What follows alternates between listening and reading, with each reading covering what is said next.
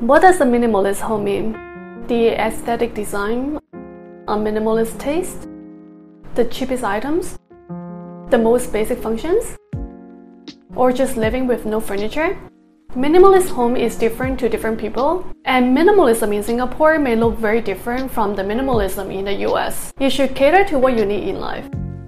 To me, a minimalist home means every single item in the home should be put into full use without redundancy. It's simple and spacious looking, and most importantly, makes me feel home. I'm a proud homebody, so I gotta make sure my home is very pleasant so that I don't feel tired of staying home 24 7. To achieve that, I've put in a lot of efforts to build this home alone. In this video, I want to share with you some benefits of living in a minimalist home as well as 5 tips on how to build one. Hope you enjoy. Firstly, why do you even need to set up a minimalist home? Is there a need for that? So there are three benefits of setting up a minimalist home. Number one is less housework. When you have fewer items at home, you don't need to spend so much time cleaning and organizing things. So that allows you to free up a lot of time for you to do other things that are more important to you. Especially living in international city like Singapore, San Francisco, where everyone is so busy, that will really save you a lot of work. Second benefit is cost savings. When you buy less things, you save money, but let me explain further. Many people have the misperception of minimalism being frugal, but in fact, most minimalists care about quality over quantity. Minimalists care about experience and sustainability over the number of physical things. So sometimes minimalist lifestyle is quite luxury, even though you see the home is quite empty, but every single item in the home is put into full use, either for health, productivity, or simple joy. So as long as your money is serving the purpose, either for health or simple joy, you're not wasting any money. So going back to cost saving, why people say minimalist is cost saving is because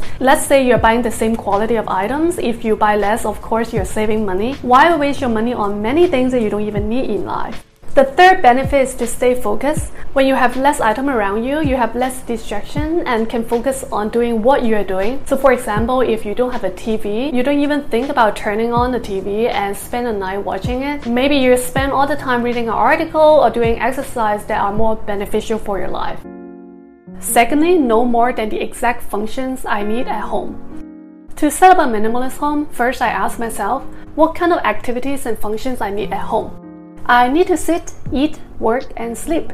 So I'm looking at the furniture and items that help me fulfill these activities and functions. My list is below. I will need a working desk and a chair, a sofa and a coffee table, a dining table and a dining chair, maybe, a mattress for sleep, and I may not even need a bed frame.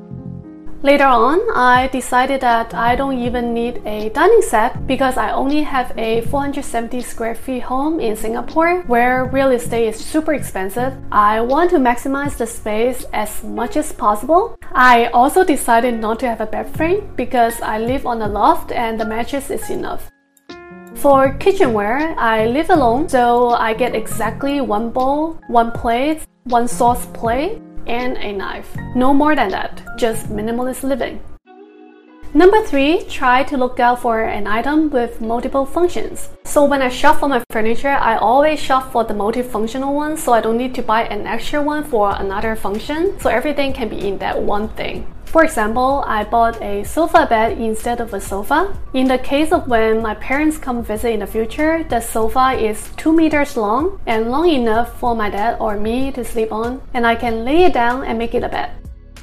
Another example, I bought a yoga mat. Instead of the normal thickness, I got a 15 cm thickest mat and it's also wider, 90 cm, so I can use it for workout and also to sleep on the floor if I don't want to sleep in the low ceiling loft sometimes.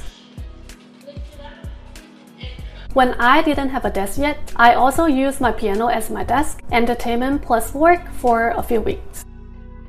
Number 4, let's talk about minimalist aesthetics. I used to have a pure white theme in my previous home because white is great for making my tiny space look bigger but harder to clean. So for my new home, I decided to make it a blue theme, which is also my favorite color. I used the biggest furniture, sofa, to set the theme of my home. I like to keep my home as fewer colors as possible because too many colors will make it feel overwhelming. So how to do that? I use some wood elements and white colors to decorate the blue. They fit perfectly well because my sofa legs are wood texture and the flooring of my bedroom slash study room is also wood floor. It coordinates well with my coffee table and my bamboo countertop desk. For my other major furniture, I use white color to enlarge the feeling of the space and give you some minimalist sensation because my study room and bedroom is only 50 square feet. If I chose a black piano, it will make it more impactful and confined. And so I chose a white one as well as the white legs for my desk also. If you know just a little bit of theory about arts and color, you know the contrast of blue is yellow. That's why I put a little bit of yellow. I enjoy sitting in my balcony for fresh air, so I got a yellow bar stool for my balcony. But be mindful, you don't need too much highlighting color like yellow because if it's too much highlights, your main theme color will be distracted. The next tip is to keep your countertop empty for all countertops, I like to leave them empty so it creates more of a minimalist feel and it gives you more space to think creatively. Because physical space does impact your mental space and thinking ability. For those items that you need to use all the time, for example, my iPhone charger cable, if left on the table, it looks super messy. I put a small storage to host them, and I also picked the blue color to match the theme of my home. Finally, I want to say that minimalist is a choice. It doesn't mean that minimalist is better than a maximalist. If being a maximalist makes you feel happy, go follow your heart and build a maximalist home. Life is very short, so do whatever that makes you feel happy. Alright, Thank you for watching until the very end. Don't forget to give a thumb up and subscribe to my channel. Share my video with people who think maybe benefit from this video. Check out my other relevant video in similar topic. If I can be of help for your personal development, do join my coaching program through kksuccess.com. See you next week.